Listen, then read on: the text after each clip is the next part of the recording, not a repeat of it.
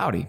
Welcome to One27 on the mic. This sermon was recorded by our college pastor, John Davison, as we walk through the book of Daniel on Sunday nights here at One27. We believe that God has something unique to teach us and how the book of Daniel points us to how Jesus is the greater Daniel. If you have any questions, feel free to check out our website, which is fbcbryan.org slash college. Thank you. Couple reminders of something. Hey, welcome to fall break. The lights will come on in a second so I can see you through this cloud. Uh, you guys are the faithful that either uh, your parents don't like you, uh, you don't like your parents, um, or or you just want to stay and hang out with us, and we love you for that. So we're, we're glad that you're here. We got some work to do tonight to get through Daniel chapter six. So just just hold on. My Apple Watch just died, and so I don't even know what time it's going to be. We're going to be done. It's just been one of those days. All right, but it is fall break, and so Bible study leaders and those of you that go to Bible study, this is a good week to come and kidnap Beersheba and take her on an adventure adventure. Uh, we heard a cool story from one of our Bible study leaders earlier about them getting to share sort of their faith with a, a girl who was just like, I was praying for a sign that I should go back to church, and this eight foot bear showed up. And and so uh, it's they're excited about that. And so it's a cool it, it's a cool opportunity one because it's just visible to share people like what's going on. Also a cool opportunity to hang out with your Bible study. So do that, and then again the reminder fall retreat. Caleb said this this morning. I want to request, request I want to correct what he said. Um, he was like, hey, this church has uh, enough money. That's maybe because our God is who He is. That's a little bit of an overstatement. But I had two two of our senior adults come to me today and go, hey, if there are college students who need scholarships to go, would you please let me know? Um, and so it's not so much that we just have a lot of money. We just have some people who really love college students and they want to see you there. And so again, if if finances are an issue in any way, shape, or form, would you come and talk to me? I was that scholarship kid. I'm still like the scholarship kid, and so uh, people are still providing ways for me to go. And so uh, come and have a conversation. We want you there. I just checked. Um, we kind of had unlimited spots, but we're like 18 spaces away from being our version of full. We will continue to add to that. But if you're interested in going, sign up tonight. The price goes up $30 at midnight tonight. So we want to make sure that you do that. Okay? We're good? All right, Daniel chapter 6. Let's pray, and then we'll go after it. One more time. Uh, God, we need your help uh, to understand this. We need your help to fill us, um, maybe with the same sort of boldness uh, and confidence and hope that Daniel has that we're going to see revealed here in this story. And so, would you, by your word, bring that alive in us by your Spirit so that we can live lives that impact the world that you've placed us in. And we trust you to bring your word alive in our hearts. In Jesus' name, amen. Uh, Daniel chapter 6. Let me set the story a little bit. This is, this is about an 80 ish year old Daniel. Okay? So, whatever flannel graph, weird kind of picture that your church had of Daniel and the lion's den looking all swole going against these lions, it's not that. Frail, gray haired, probably had a walker when he went up in there. This is the, the vision that's happening here. Okay? Okay, so 80 year old Daniel who's gone through multiple leaders about to do work. And here's the, here's the thing this story is not fair. There's, there's no part of this story that is fair for Daniel at all. And holding on to that, we need to keep this in mind. At the end of Genesis 50, Jacob dies. Joseph's on his way out to die. His brothers go, Our father just died. And this guy who's, who's ruling over Egypt, he could make our life miserable. And this is what Joseph says, and it echoes all throughout the Old Testament. In Genesis 50, verse 20, You planned evil against me.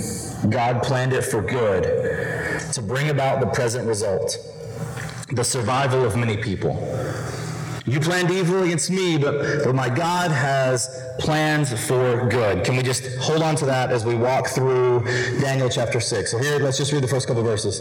Darius decided to appoint 120 satraps over the kingdom, stationed throughout the realm, and over them three administrators, including Daniel. Okay, so he's, he's one of three. And, and when we read this, I need to start out just by saying this. If you're taking notes, you're writing in your Bible, I just want you to put this. We are called with our lives to honor God, okay? Because God alone exalts. Now, we read the story and we see, well, this, this Darius, this guy, he has appointed Daniel. Now, understand what happened. This is Darius the Mede who's overtaken Babylon, kills the previous king during this party, and now this is the administration. He appoints Daniel and two others as administrators these satraps would be accountable to them so that the king would not be defrauded.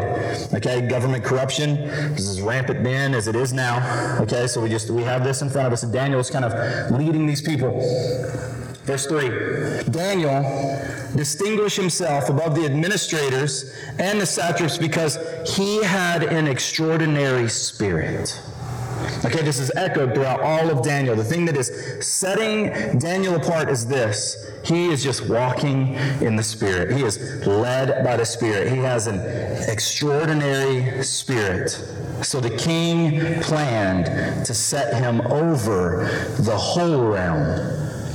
He is, he's being set apart. Why? Because he's honoring God with his life. We're going to see this come alive more so in chapter 6, but we've seen it in the previous five, how he functions. He's honoring God. He is led by the Spirit. And then verse 4 the administrators and the satraps, therefore, kept trying to find a charge against Daniel regarding the kingdom, but they could find no charge or corruption, for he was trustworthy and no negligence or corruption was found in him. And so, what is, what is this saying? He, he honors God by walking in the Spirit, and he honors God by serving faithfully.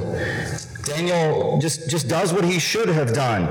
He, I think all of us who are, who are Christ followers should follow this example. Wherever God takes you, whatever your part time job is right now, even as a student, even as a roommate, even as a son or daughter of parents, believing or unbelieving, they, they should look at you and go, in their actions, I can find no fault. Now, this is a little bit challenging for us because we're sinful people. And so maybe they could say, like they did of Daniel, for he is trustworthy, he's not corrupt. Okay, this should just be a way that we should seek to live. This is Proverbs 20, verse 6. Many a person proclaims his own loyalty, but who can find a trustworthy person? This is what God is calling you to as a student, as a son or a daughter, as an employee for the rest of your life. It would be beneficial to your testimony if people looked at you and just went, they're trustworthy. There's no corruption in that person. That's just how we should live. And so Darius finds this type of person, puts him basically in charge again over what? Like all over the whole realm is where he wants to put him. The administrators are upset. And so this is what happens. As he exalts God, then God gives him an opportunity to be true to God, even when it's going to cost him. So when we start here, really in verse 5, this is the thing I want you to highlight. I wrote it over here on the side of my Bible. Be true to God, even if it costs me. Be, be true to God no matter what, because this is what happens in verse 5. Then these men said, We will never find any charge against this Daniel unless we find something against him concerning the law of his God. They're going, Well, he, he's not going to mess up in like a moral sense. He's not going to mess up in, in any way that we can hold it against him. What if we attacked his religion? Uh, what if we went after his God? Because if he's faithful, I think maybe he'll remain faithful if we set up something that goes against his faithfulness.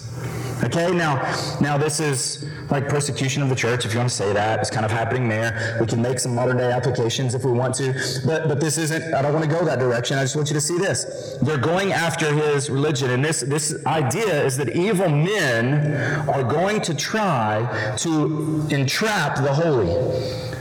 Those that have evil intentions are going to try to use your belief in Jesus, our relationship with Christ, what we see in the Bible, to cause havoc in your life. Verse 6 So the administrators and the satraps went together to the king and said to him, May King Darius live forever.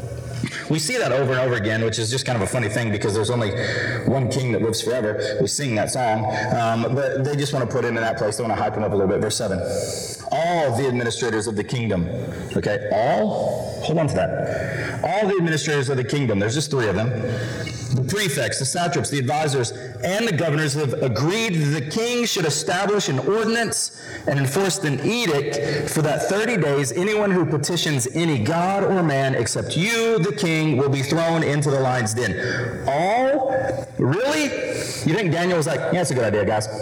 Let's just do that. I don't think Daniel's in on this plan. These are evil men who are trying to entrap the godly in this situation. Therefore, verse 8 Your Majesty, establish the edict and sign the document so that, as the law of the Medes and the Persians, it is irrevocable and cannot be changed.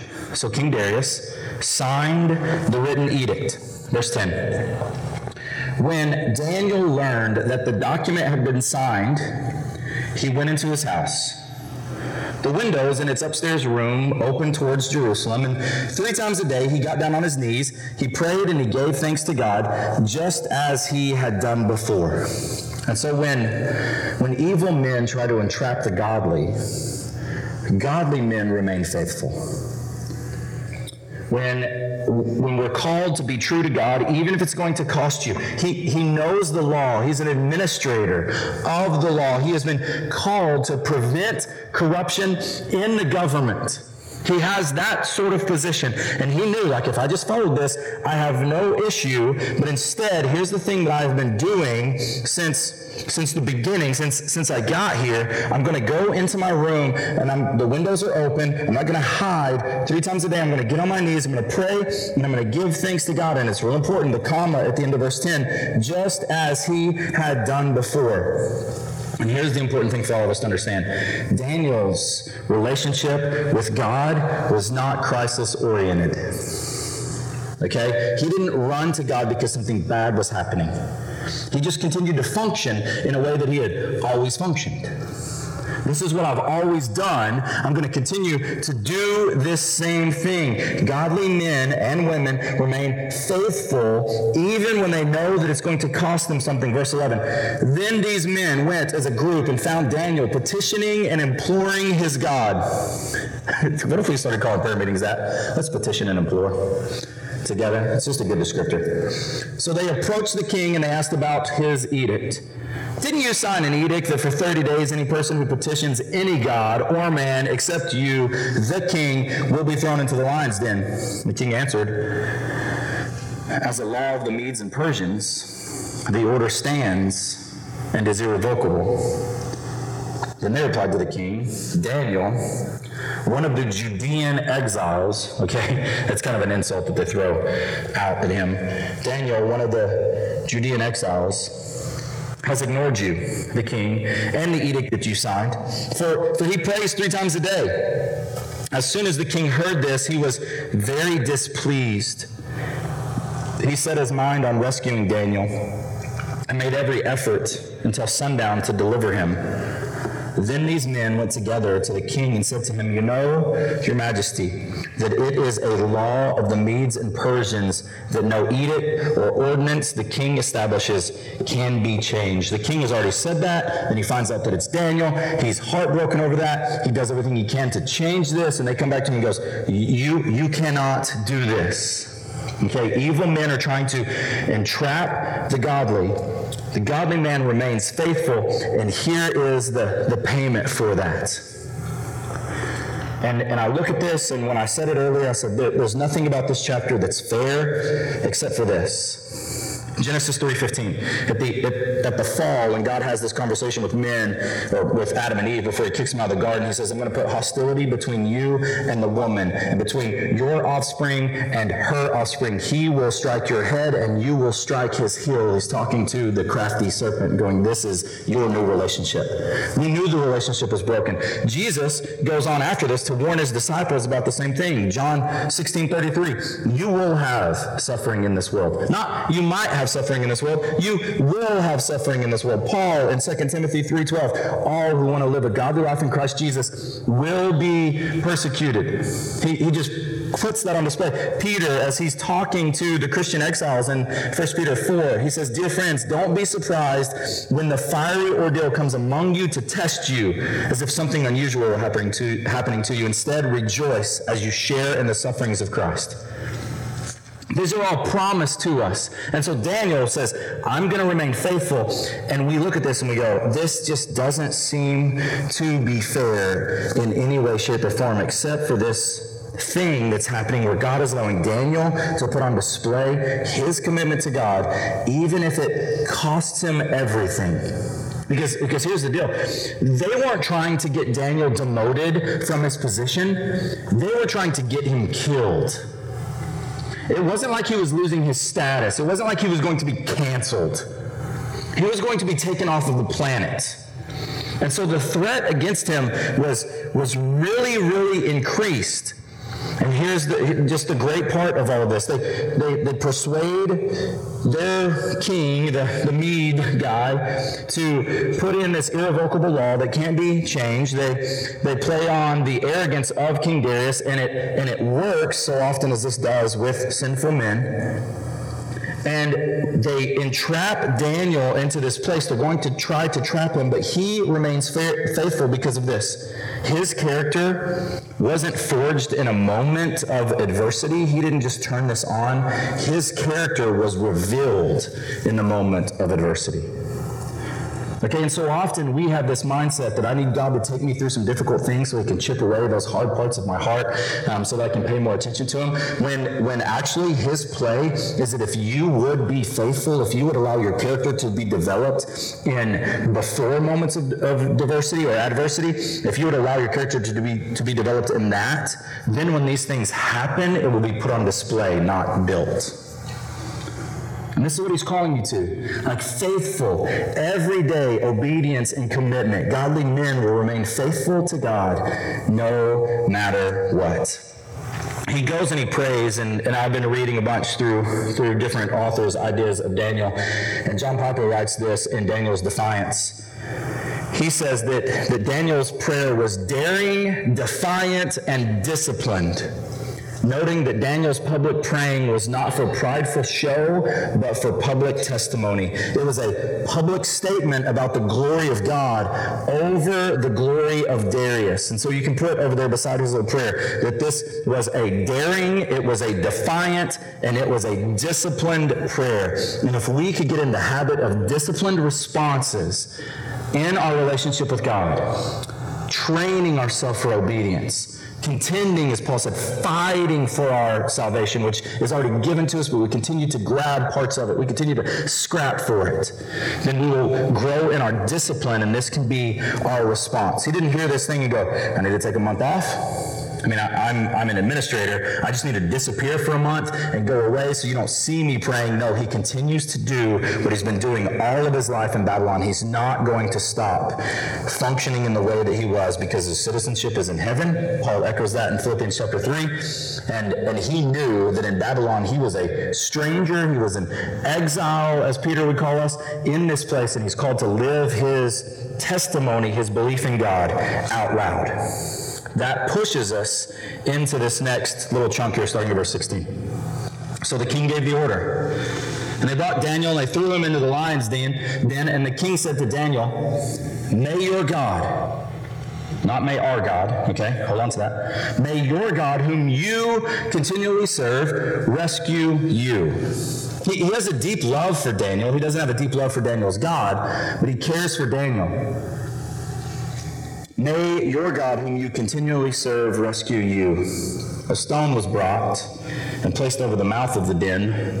I don't know if 80 year old Daniel was like a little athletic and they were thinking he's going to jump out. I don't know what was going on there. Then the king sealed it with his own signet ring and with the signet rings of his nobles, so that nothing in regard to Daniel could be changed. Then the king went to his palace he spent the night fasting. No diversions, yours may say entertainment, were brought to him, and he could not sleep. Verse 19, at first light, the dawn of the king got up, at first light of dawn, the king got up and hurried to the lion's den. When he reached the den, he cried out in anguish to Daniel, Daniel, servant of the living God. The king said, Has your God, whom you continually serve, been able to rescue you from the lions? There's a desperation in this because I think when he gets there, he's just thinking he's going to hear like the, the purr of the lions who've just had dinner. Verse 21 Then Daniel spoke with the king. May the king live forever. But my God sent his angel. He shut the lion's mouth and haven't harmed me. For, for I was found innocent before him. And also before you, your majesty, I have not done harm. The king was overjoyed and gave the orders to take Daniel out of the den. And when Daniel was brought up from the den, he was found to be unharmed, for he trusted in his God. The king then gave the command, and those men who had maliciously accused Daniel were brought and thrown into the lion's den, they, their children, and their wives. They had not reached the bottom of the den before the lions overpowered them and crushed all their bones. It got aggressive really quick.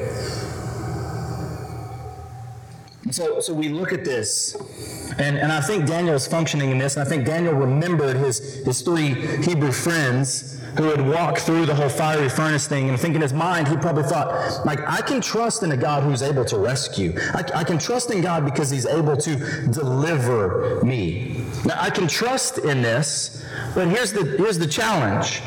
We don't get to decide what deliverance looks like. Because 80 year old Daniel was probably over Babylon at this, point, at this point. He was probably thinking, I'm going to go and pray like I always do, and maybe, just maybe, he'll throw me in there. And maybe I'll die. Because to live is Christ and to die is gain. Now, he didn't know like that, that sentence yet. But I think he was ready. I think maybe he was ready to see his God. I don't think he was suicidal, but I think he had this unique comfort that even if this was the end, he was going to get something better. Even if he didn't fully understand it. But he was also, like I, I saw it with those guys, I'm just going to trust that God is going to deliver me. I don't know what it's going to look like, but I'm going to trust that he will. And in that, we see that he just rests in God's plan. From verse 16 to 18, that's just what I wrote. Like, God will, God can deliver. I just have to rest in his plan. Because the king gives the order. They bring Daniel to throw him in there. Daniel says nothing. He doesn't fight it. He doesn't go, I'm an administrator, we should stop this. He, he doesn't put up any kind of struggle that we see listed. He's just like, okay. He gets tossed in there. He's just resting in God's plan. This passage, it's hard for us not to look at this and, and draw the conclusion or the connection to what happens in Matthew chapter 27. This, this Jesus dies, is taken off of the cross, and is put into this tomb. And we see this at the end of chapter 27, verse 62. The next day, which followed the preparation day, the chief priests and the Pharisees gathered before Pilate. So here's Pilate with all these clowns, these understudies who are coming to him and going, hey, we need to do this, sort of like what happened with Daniel.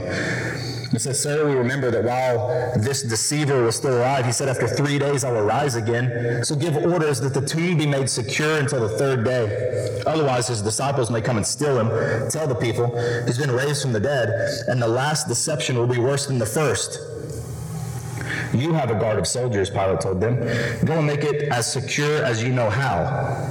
So they went and they secured the tomb by setting a seal on the stone and placing the guard. In the same way that the stone was put over Daniel's little tomb that he was supposed to die in, Jesus has a stone put over his tomb and it was sealed with the signet rings of the rulers of the day. And in both cases, God brings about a victory that was greater than whatever kind of seal some sort of human puts on there by not only bringing Daniel up out of the tomb of the lions, but raising Christ up from the dead. This, these connections, it was easy for, for them New Testament believers to kind of hold on to this. The early church saw Daniel in the lion's den as like a image of what Jesus was going to go through. And in that, in the same way Jesus trusted in God to rescue, Daniel is trusting in God to rescue. But we see from verse 19 through 24 that we can also in here trust or be certain in God's power. I love this conversation as Daniel speaks back to the king. May the king live forever, lowercase k. My God sent his angel, shut the lion's mouth. I mean, you, you could have been like, hey, he's basically like, hey, good morning, King. It's, it's good to see you up there. Like, I hope that you slept well. I had a great night's sleep because these cats down here, they cuddly. They're warm. They're, they're super sweet.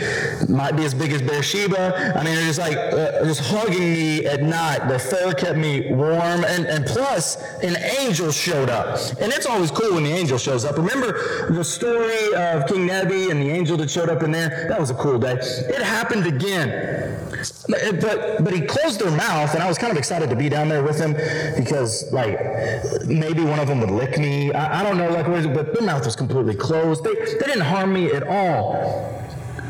And and you know the reason because I honored God. And I honored God who is powerful enough to save. I didn't do anything wrong to you, and then I put the whole situation in my God's hands. In the hands of my king, and this is what he did. I trusted him. I said, either way, whatever happens, I trust you. And I'm going to continue to trust him for as long as I live. Hey, why don't you come down here and hang out with these cats for a minute?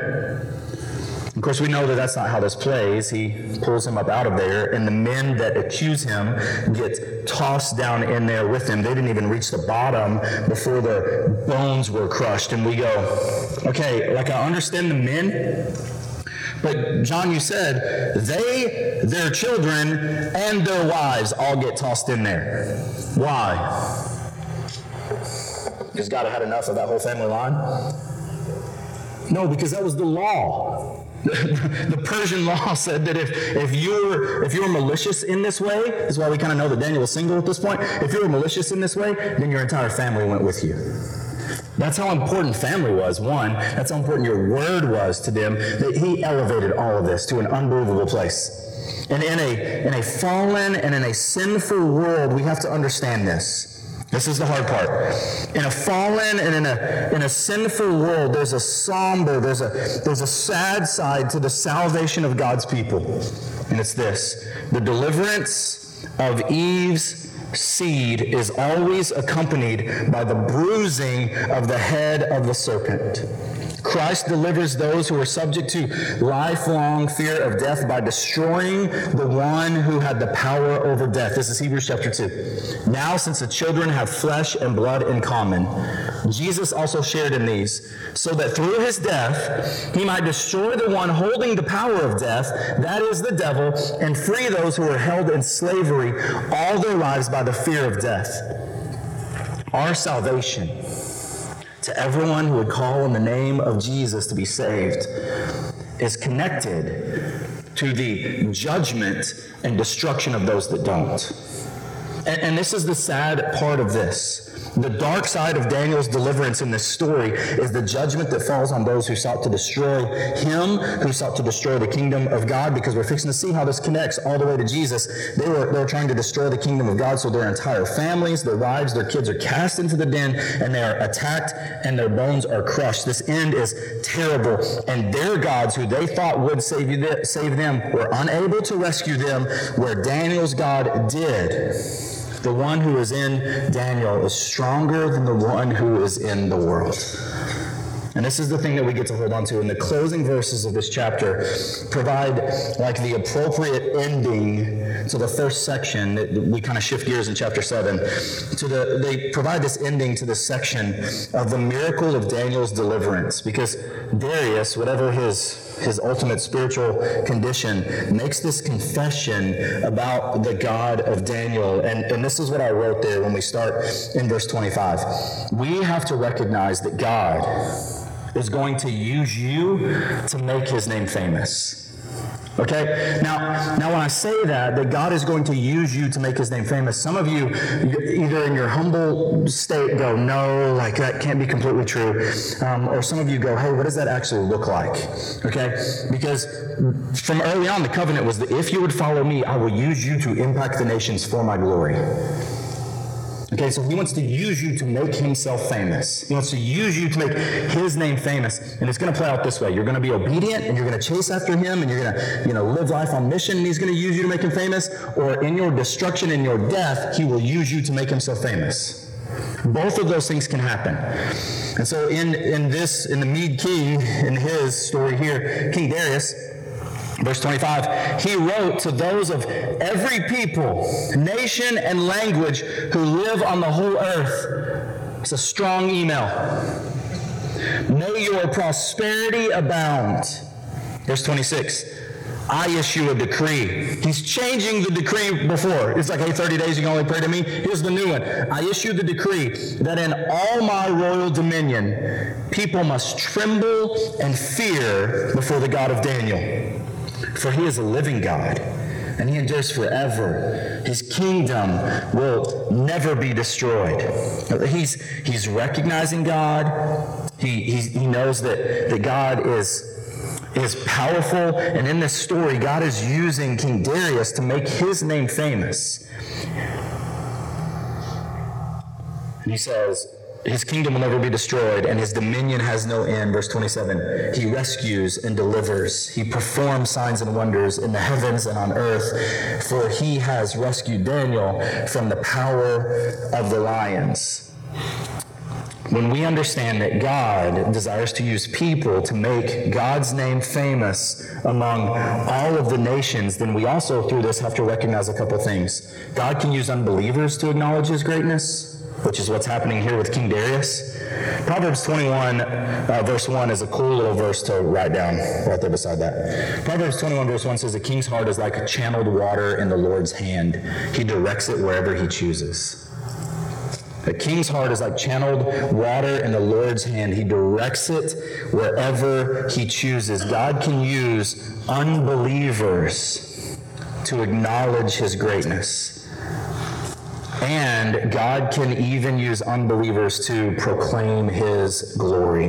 Do you see this? He's the living God, he endures forever. His kingdom will never be destroyed. His dominion has no end. He rescues and delivers. He performs signs and wonders in the heavens and on earth. He protected Daniel from the power of the lions. He's basically like, here's, here's this doxology, this deep theological statement coming from this unbeliever. And he's going, hey, God is universally unparalleled. He has no rival. Do you see what he has done on a personal level? He's a delivering and a rescuing God. He's not limited by space. He works signs and wonders. He's mighty. He's supernatural in the heavens and on the earth. Just, just look at Daniel, the guy that he created, he also rescued him.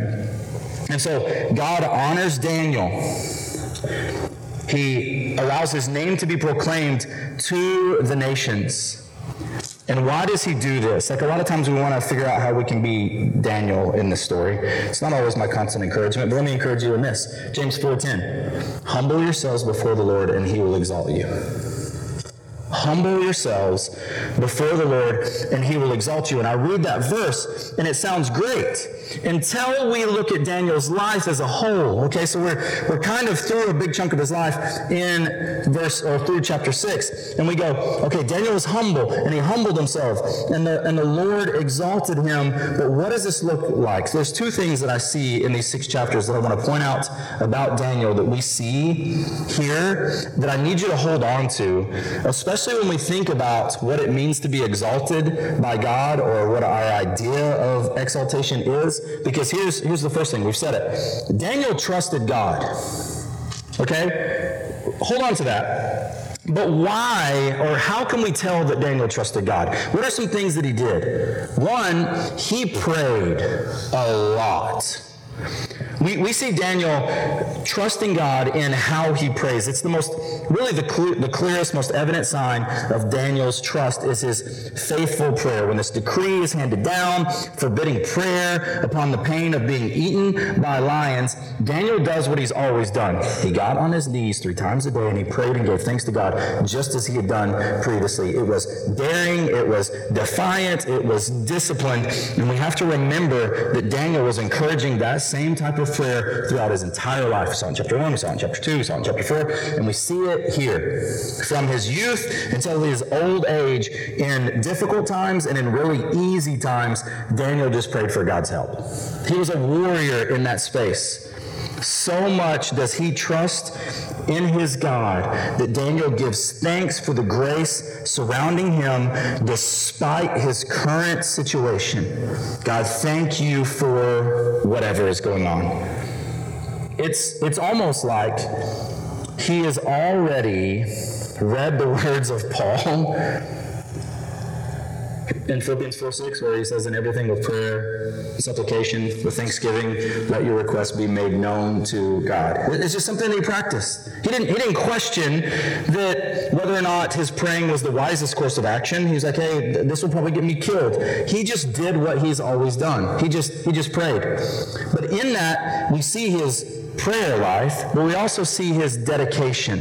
Daniel's prayer in the face of this threat is so obvious of a sign of his trust in God that you might miss another sign that's really, really evident here. We should remember why Daniel was being set up by these guys in the first place.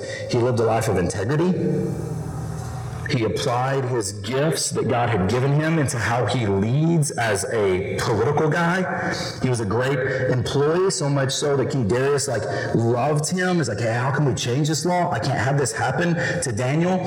He lived that type of life with excellence. And why did he do this? This verse in Jeremiah, as the captives are being sent out, this is Jeremiah 29, verse 7. Jeremiah says this Pursue the well being of the city that I have deported you to. Pray to the Lord on its behalf, for when it thrives, you will thrive.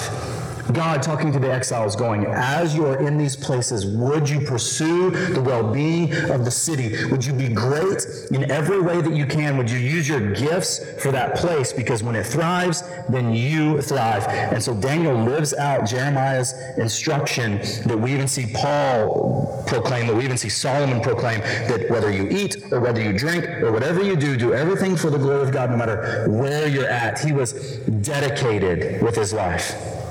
And so he trusts God by his prayer, he trusts God by his dedication.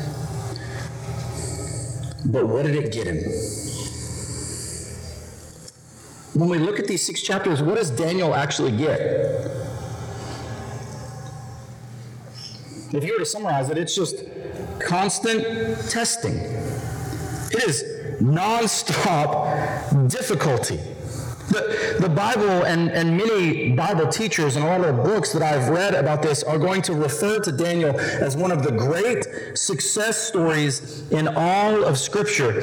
But, but I think that conclusion is real selective in like the gathering of the facts of the story because a more honest measure of his story, I wouldn't call him Daniel the Great. I would just call him Daniel the Tested. That's just what he did. Because none of his victories really lasted that long. Just kings were raised up and maybe made a decision to follow God and then were destroyed. No, no triumph in his life lasted for more than just a little bitty chunk of his life. I think if we were to go back in time, if we could do that and sit down with Daniel and go, hey, how is it? He would probably confess to you that his life was basically fruitless. And, and why do I say that? Because one, Daniel is ministering in one of the most pagan filled places ever. And what did he have to show for it? Basically nothing except for King Nebi. Even this story says that all of the officials of the king turned against Daniel. And King Darius is just willing to endorse their stupidity himself also. The people of the land were no more believers because of Daniel's life at that point when he's 80 than when he was when he was a young man. His missionary journey, that's about 63, 64 years in, kind of looks fruitless from the outside. I'm like, well, this is encouraging. Some of the kings sort of listened to him. Babylon wasn't really unchanged or wasn't really changed. The successors, it didn't echo into their life. The rulers were idolatrous, they were wicked, they were cruel. His positions of influence seemed to be really, really great, but they were up and down and they were pretty purpose, purposeless as he went about his life. Daniel was an old man facing the jealousy of his peers working with a, with a dummy of a king, and he's about to become a lion's dinner.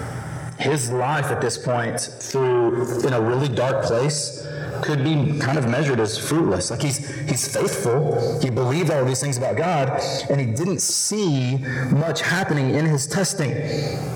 And not only were the, were the pagans of Babylon unchanged, I think the people of Israel were unchanged. God's people that, that were his chosen people are unchanged in this point also. Like his trials are worth considering, the suffering, the disappointment, like it's it's all there. But if the Israelites go back home unchanged, what is the point of all of this? Daniel's the only one mentioned who still prays to God in the face of the king's like edict handed out. He's the only one that they weren't saying, hey, we were lining up all of these faithful Israelites and just throwing them into the lions. In fact, Daniel probably wasn't eaten because they were just all full. That's not the story. Nobody was remaining faithful to God. His life seems to not even have any effect on the spiritual progress of his own people. Nehemiah chapter 13, if you want to like big picture of the Bible, Nehemiah is the story of the post exile back from Babylon. He's going to rebuild the walls. He's bringing the people back. And in Nehemiah chapter 13, which is the end of this, here's Nehemiah's irritation to the people when they come back. Verse 23. In those days, I also saw Jews who had married women from Ashdod, Ammon, and Moab. Verse 24. Half of their children spoke the language of Ashdod or the language of one of the other peoples, but could not speak Hebrew. These are God's chosen people. Their law is written in Hebrew. They memorize it in Hebrew. It's Deuteronomy chapter 6. You got to be sharing the story with your children, with your children, with your children. You write it on the doorpost. You bind it on your forehead. You do all of these things. They have forgotten it. They can't even speak their own language and the laws. They're that far removed in the relationship with God. And you look at Daniel and go, Daniel trusts the Lord. Daniel serves the Lord. He seems to work hard. He seems to be faithful. And the only fruit of his faith that we see here at the end of chapter 6 is jealousy, accusation, and the fact that he's so old that he can't get back home. The fact that he's so old that he didn't get to go back and see the walls rebuilt. And the, the, full story of Daniel's life, when we look at it, doesn't seem to inspire much trust it's certainly not like the blessed life that the prosperity preachers are going to promise you to go, if you would just live this way, then this is what you get. Because in Daniel's life, we discover the context of reality that make our trust in God both difficult and precious.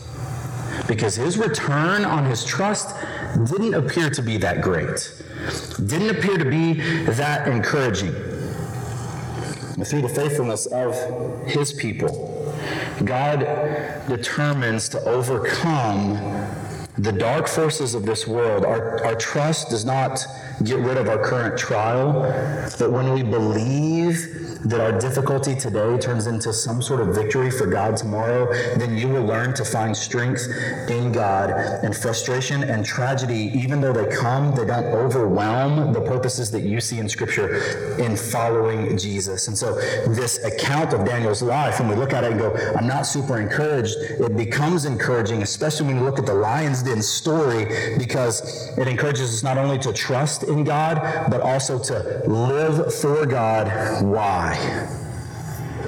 Verse 28. So Daniel prospered during the reign of Darius and the reign of Cyrus the Persian. Okay, so th- this is his life. If, if Daniel is encouraged not only to trust in God, but to live for God, this is what this got him. As the band comes back up, let me, let me explain this to you. What Daniel has done here in the first six chapters is he's learned that if that he has to live for God even if it costs him everything. Which was probably more difficult for God because he, he wasn't seeing a whole lot changing around him. But he was still choosing to live for God, even if it was going to cost him up to his life. He, he lived for God because he believed that God was going to deliver him. But, but most importantly in all of this, I think that he, he lives for God because he has hope.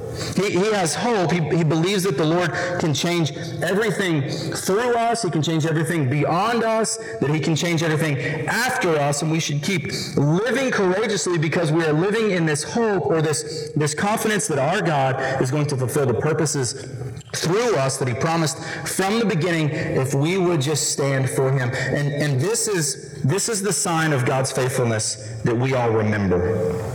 It's this. Daniel prospered during the reign of Darius and the reign of Cyrus the Persian. The name of the final ruler listed here in chapter 6 is the most important because under this ruler, the people of Israel begin to return to their homeland. He grants their freedom to send them back. And so Daniel's influence with Darius rolls over into Cyrus, and some people would argue that these are the same people. It doesn't necessarily matter. But under Cyrus the Persian, he allows God's people to go back home. And because they return to Israel, ultimately a child is to be born in the city of David who would be Christ our Lord. And so Daniel's faithfulness his hope to trust in God even when it made zero sense, and even when he saw zero fruit, and even if it was going to cost him his life, his, his faithfulness leads to God's promise finally being fulfilled. And that's the hope that Daniel maintained all the way into his old age. And so, and so here's the challenge. Like, like we don't know we don't know the story that God is writing, but you do know that He's called you to be faithful. We don't know what He's going to do with this. Like, I don't think lions' dens are really in any of our future. But I know that persecution is because it's promised. I, I, don't know what the story of your life is. I'm thankful because I don't get to write it. God does. But in that, if you would just remain faithful, walking in hope, even if your story makes no sense and you see no fruit and it just seems to be all difficult, you don't know what story God is writing. And through the faithfulness of Daniel, we get Jesus. Through the faithfulness of Daniel, not only do we get to see the line of Jesus come alive as they get pushed back into their homeland, the Chaldeans, the astrologers that we saw in the first couple chapters, become the wise men who go and worship this king. He, his story is echoing into all kind of places. And in this, we see that God desires to use you to make his name famous if you would just walk in the same kind of hope. Let me pray for us and then we'll respond in worship. God, would you, by your Spirit, grant us that sort of hope, that sort of desire, that sort of, of passion that, that Daniel had that built trust. God, when we get into such a rhythm that, that even in not so difficult times we seek you, so in difficult times it's just the thing that we do. In order to reflect a hope and a trust in our God that's bigger than our situations, that's bigger than our surroundings, that's bigger than even our view of what's going on where we trust the author and the perfecter of our faith who writes a story that brings himself the most glory to use us in the same way that you, for some reason, chose to use Daniel. God, I, I don't want to be a Daniel per se, but I just want to be somebody who's faithful, who's filled with hope, who runs after you, knowing that you've called me to do that to make your name famous. For your glory and for our good, we respond in worship now by your Spirit. In Jesus' name, amen. You stand as we respond?